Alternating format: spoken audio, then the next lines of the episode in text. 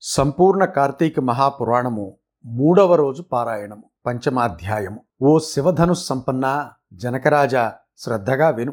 మనము చేసిన పాపాలన్నింటినీ నశింపచేయగల శక్తి ఒక్క కార్తీక మాస వ్రతానికి మాత్రమే ఉంది.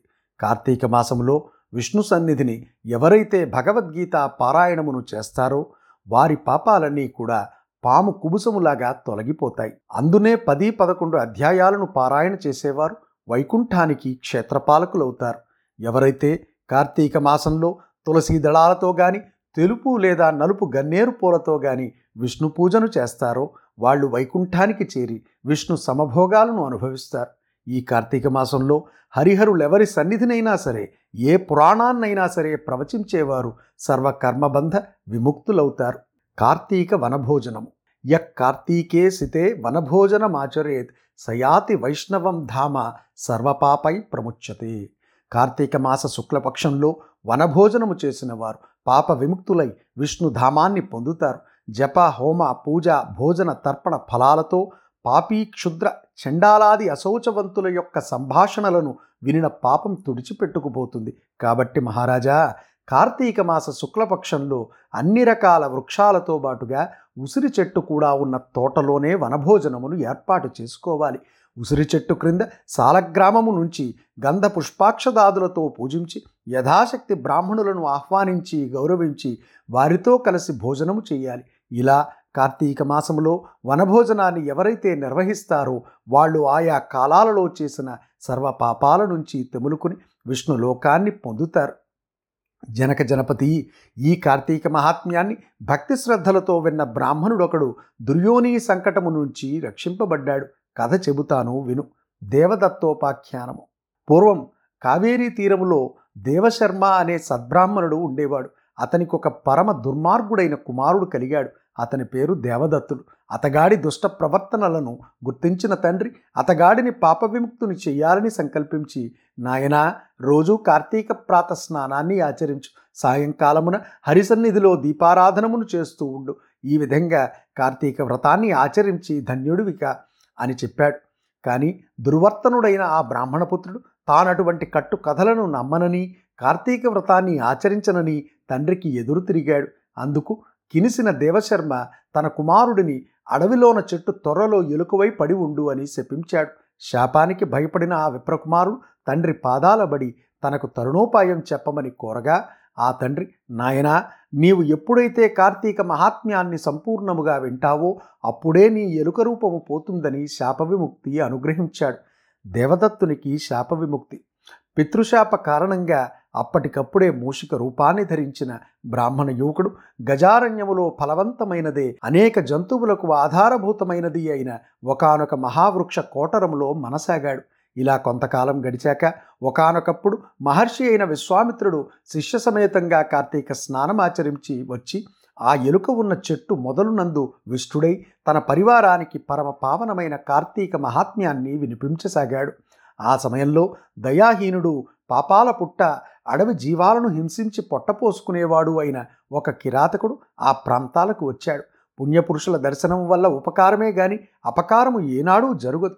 అదే విధముగా విశ్వామిత్రాది తపోబృంద దర్శన మాత్రం చేత రవంత పశ్చాత్తాప్తుడు జ్ఞాని అయిన ఆ కిరాతకుడు వారిని సమీపించి అయ్యా మీరు చెప్పుకుంటున్న కథలేమిటి? అని వింటుంటే నాకు ఈ కిరాతక జీవితం పట్ల చిరాకు పుడుతోంది. దయచేసి ఈ రహస్యమేమిటో చెప్పండి. అనగానే అతనిలో వివేకం విచ్చుకుంటున్న వైనమును గమనించిన విశ్వామిత్రుడు నాయనా మేము కార్తీక వ్రతాన్ని ఆచరిస్తున్నాము. ఈ కార్తీక మాసంలో ఎవరైనా సరే తెలిసి గాని తెలియక గాని స్నాన దాన జప తప పురాణ శ్రవణాదులను చేసినట్లయితే వారు వారి సర్వ పాపాల నుంచి విముక్తులవుతారు.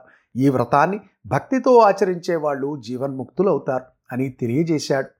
ఈ విధముగా కిరాతకునికి చెబుతున్న కార్తీక మహాత్మ్యాన్ని వినడమే తడవుగా త్వరలో ఉన్న ఎలుక తన శాపగ్రస్త రూపాన్ని వదిలివేసి పూర్వ యువబ్రాహ్మణ రూపాన్ని పొంది విశ్వామిత్రాదులకు ప్రణమిల్లి.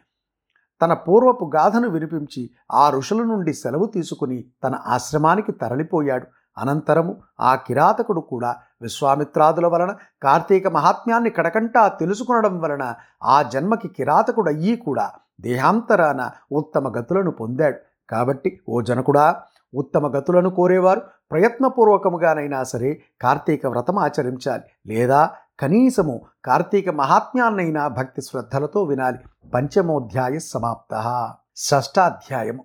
శ్రీ వశిష్ఠుడు చెబుతున్నాడు రాజర్షి జనక ఈ కార్తీక మాసము ముప్పై రోజులు కూడా ఎవరైతే శ్రీ మహావిష్ణువును కస్తూరి గంధాదులతోనూ పంచామృతాలతోనూ అభిషేకిస్తారో వారికి పదివేల అశ్వమేధాలు చేసిన ఫలితం లభిస్తుంది. కార్తీక మాసములో సంధ్యావేళ విష్ణు సన్నిధిలో దీపారాధనము చేసిన దీపదానము చేసిన వారు విష్ణులోకాన్ని పొందుతారు. ప్రత్తిని శుభ్రపరిచి దానిని వత్తిని చేసి బియ్యపు పిండి లేదా గోధుమ పిండితో ప్రమిదను చేసి ఆవునేతిని పోసి ఆ ప్రతివత్తిని తడిపి వెలిగించి ఒకానొక సద్బ్రాహ్మణుని ఆహ్వానించి చివరి రోజున వెండి ప్రమిదను భమిడివత్తిని చేయించి వాటిని బియ్యపు పిండి మధ్యన ఉంచి పూజా నివేదనాదులను పూర్తి చేసి బ్రాహ్మణులకు భోజనం పెట్టి అనంతరము తాము స్వయంగా సర్వజ్ఞానప్రదం దీపం సర్వసంపత్సుఖావహం దీపదానం ప్రదాస్యామి శాంతిరస్తు సదా మమ. జ్ఞానమును సంపదలను శుభములను కలిగించే దైవ దీపదానాన్ని చేస్తున్నాను దీనివలన నాకు నిరంతరము శాంతి సుఖములు ఏర్పడుగాక అని చెప్పుకుంటూ పిండితో సహా ఆ దీపాన్ని బ్రాహ్మణునికి దానం చెయ్యాలి. అలా చేసిన వారు అక్షయమైన పుణ్యాన్ని పొందుతారు. ఈ దీపదానము వలన విద్య జ్ఞాన ఆయుర్వృద్ధి అనంతరము స్వర్గ భోగాలు కలుగుతాయి. మనోవాక్కాయకృత పాపాలన్నీ సమసిపోతాయి. నిదర్శనార్థమై ఒక కథను వినిపిస్తాను విను. లుబ్ధ వితంతువు మోక్షమందుట. పూర్వం ద్రావిడ దేశములో ఒక అనాథ వితంతు ఉండేది. ఆమె రోజూ భిక్షాటనమును చేసి వచ్చిన దానిలో మంచి అన్నమును కూరలని విక్రయించి తాను దూషితాన్నముతో తృప్తిపడుతూ డబ్బును వెనకేయసాగింది ఇతరుల ఇండ్లలో వంట పనులు కుట్టు పనులు మొదలైనవి చేస్తూ ప్రతిఫలముగా వారి వద్ద కొంత ద్రవ్యాన్ని తీసుకుంటూ ఉండేది. అదిగాక ద్రవ్య భిక్షాటన కూడా చేసేది. ఇలా నిత్య ధనార్జనాలగ్న మానస అయిన ఆ వితంతు డబ్బు సంపాదించడమే తప్ప ఏనాడూ హరినామస్మరణ చెయ్యటం గాని హరి కథనో పురాణాన్నో వినడం గాని పుణ్యతీర్థ సేవనమును గాని ఏకాదశి ఉపవాసమును గాని చేసి ఎరుగదు. ఇటువంటి లుబ్ధరాలింటికి దైవవశాన శ్రీరంగ యాత్రీకుడైన ఒక బ్రాహ్మణుడు వచ్చి ఆమె స్థితిని చూసి ఆమెకు నరకం తప్పదని గుర్తించి జాలిపడి ఆమెను మంచిదారిలో పెట్టదలచి ఓ అమాయకురాలా నేను చెప్పేది శ్రద్ధగా విని ఆలోచించుకో. ఈ తోలు శరీరము వట్టి అశాశ్వతమని తెలుసుకో. నేల నీరు నిప్పు నింగి గాలి అనే పంచభూతాత్మకమైనదే ఈ శరీరము.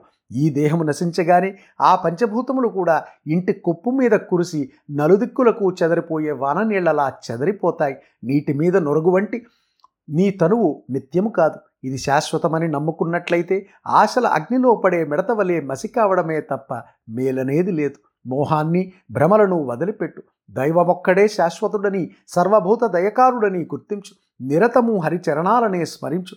కామమంటే కోరిక కోపమంటే దురాగ్రహం భయమంటే ఆత్మానాత్మీయ భంగత లోభమంటే ధనవ్యయ చింత మోహమంటే మమతాహంకారాలు ఇటువంటి ఈ ఆరింటిని వదిలిపెట్టు.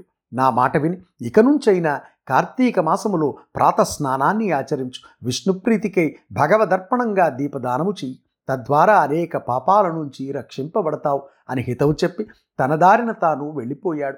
అతగాడి వచో మహిమ వలన ఆమెకు జ్ఞానోదయమైంది. తను చేసిన పాపాలకై చింతించినది. తాను కూడా కార్తీక వ్రతాన్ని చేయాలని సంకల్పించినది అందుచేత ఆ సంవత్సరంలో వచ్చిన కార్తీక మాసాననే వ్రతాచరణమును ప్రారంభించినది. సూర్యోదయ వేళకల్లా చన్నీళ్ళ స్నానమును హరిపూజ దీపదానము పిదప పురాణ శ్రవణము ఈ విధముగా కార్తీక మాసము నెల రోజులు ఆచరించి చివరి రోజున చక్కగా బ్రాహ్మణ సమారాధన కూడా చేసినది. తక్షణమే ఆమె బంధాలు నశించిపోయినదై విగతాసువై విమానారూఢురాలై శాశ్వత స్వర్గభోగ సౌఖ్యాలను పొందినది. కాబట్టి రాజా కార్తీక మాసములో అన్నిటికంటే ప్రధానమైనది దీపదానము. తెలిసి గాని తెలియక గాని ఎవరైతే దీపదానము చేస్తున్నారో వారు తమ పాపాలను నశింపజేసుకున్న వారే అవుతున్నారు.